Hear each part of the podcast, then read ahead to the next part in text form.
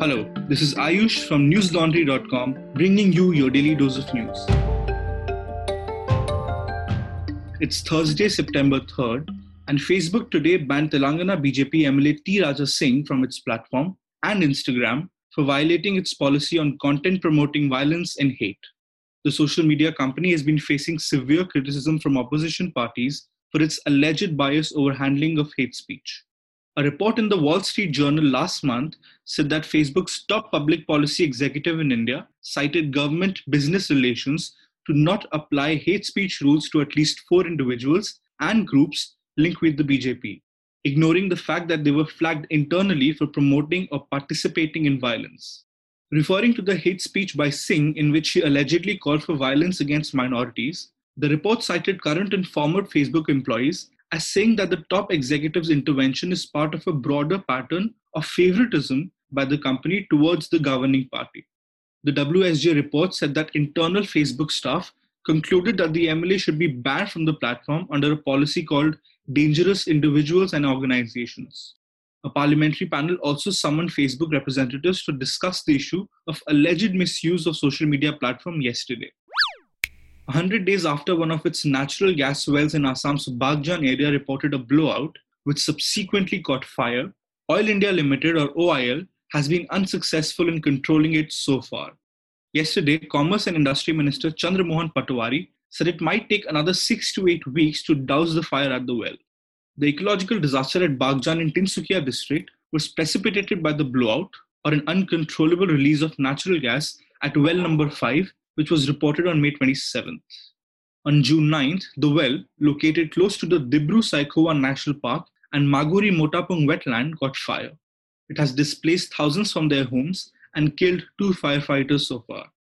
After a series of delays caused by the annual floods and later an explosion, OIL successfully placed the crucial blowout preventer or the BOP device at the wellhead. However, the final stage of the operations which involved injecting mud at high pressure through the BOP to kill or completely shut down the well, failed, compelling OIL to call off their operations and think of alternative options. The authorities are now trying to look at the possibilities of diverting the gas from the well into two streams. In the biggest single day jump so far, India detected nearly 84,000 cases of the novel coronavirus in the 24 hours ending at 9 am this morning. The country now has over 38.5 lakh COVID 19 cases, including around 8.15 lakh people who are receiving treatment for the disease. There are 29.7 lakh who have been cured. So far, 67,376 have died from COVID 19. The Union Health Ministry said that India's fatality rate was among the lowest in the world. It said that while the global average is 110 deaths per million population, India is reporting 48 deaths per million population. It added that the comparative figure for Brazil and the UK is 12 and 13 times higher, respectively.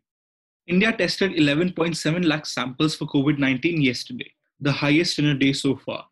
With this, the total number of tests have risen to over 4.55 crore.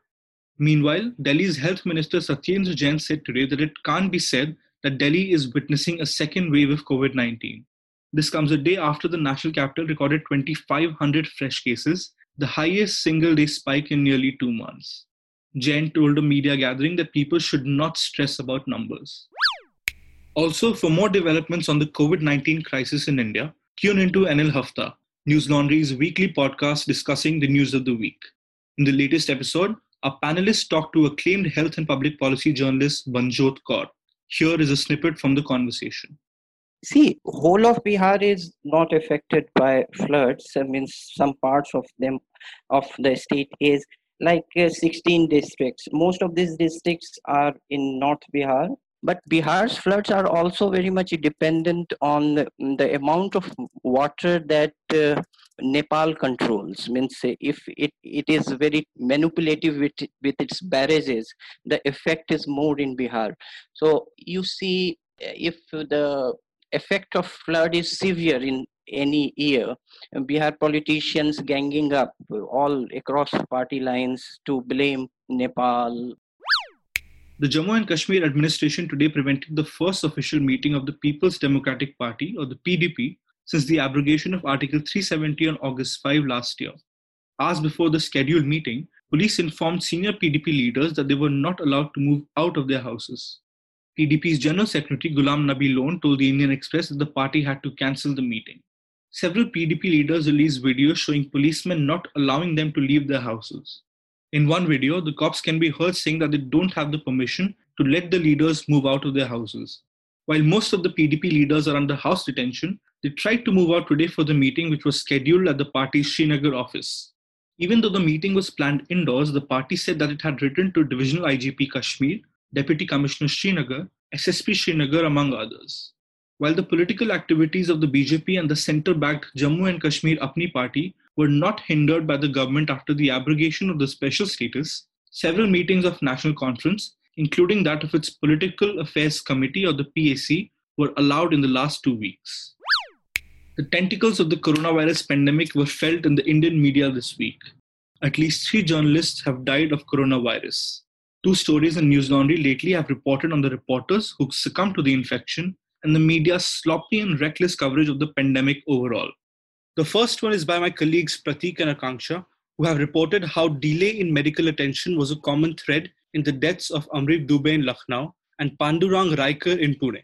The second story is by Basant, who has reported on a proceeding against Aaj for broadcasting factually inaccurate numbers related to the Tablighi Jamaat case in early April. It is titled Tablighi Jamaat, Gadit Se Anjan Aaj Ke Patrakar, and I can't recommend it enough. You can read both these stories on newslaundry.com. Please check them out, and if you like them, do click on the subscribe button on the top right hand corner. A cheaper subscription costs only 300 rupees a month. So please extend your support to independent media and pay to keep news free. The Brazil Football Federation, or the CBF, on Wednesday announced that players in the men's and women's national football teams would receive equal pay. The CBF statement said that it has equal the prize money and allowances between men's and women's football, which means the women players will earn the same as men. After this move, the country's top women footballers such as Marta, Formiga, Leticia Santos will earn the same as Neymar, Gabriel Jesus, and Roberto Firmino while representing the South American nation. Brazil women's team coach Pia Sundhage termed the announcement as historic. The CBF stated that the move is part of the journey of transformation towards equality in football, which is also the most popular sport in the country. The Brazilian men's football team is regarded as one of the powerhouses in the sport after winning the World Cup a record five times. The women's team finished runners up in World Cup 2007 and won Olympic silvers in 2004 and 2008.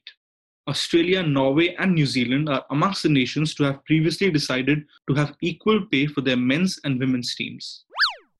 Prime Minister Narendra Modi's personal website's Twitter account was hacked today with a series of tweets asking its followers to donate to a relief fund through cryptocurrency. Twitter said it was aware of the activity and that the account has now been restored. The tweets, which have since been taken down, asked the followers to donate to the PM National Relief Fund through cryptocurrency. The compromised account has about 2.5 million followers. The latest incident comes after several accounts of prominent personalities were hacked in July.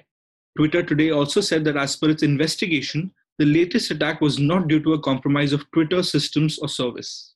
It said that there is no indication or evidence of any correlation between this account compromise and the incident that took place in July. On August 30th, cybersecurity firm Cyble had said that hacker group John Wick was behind a data breach at Paytm Mall, the e commerce unit of Paytm.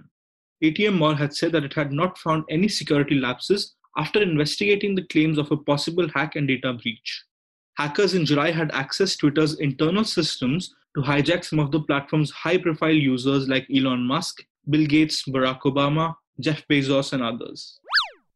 Eight former high ranking police officers from Maharashtra have approached the Bombay High Court alleging a media trial in the Sushant Singh Rajput case.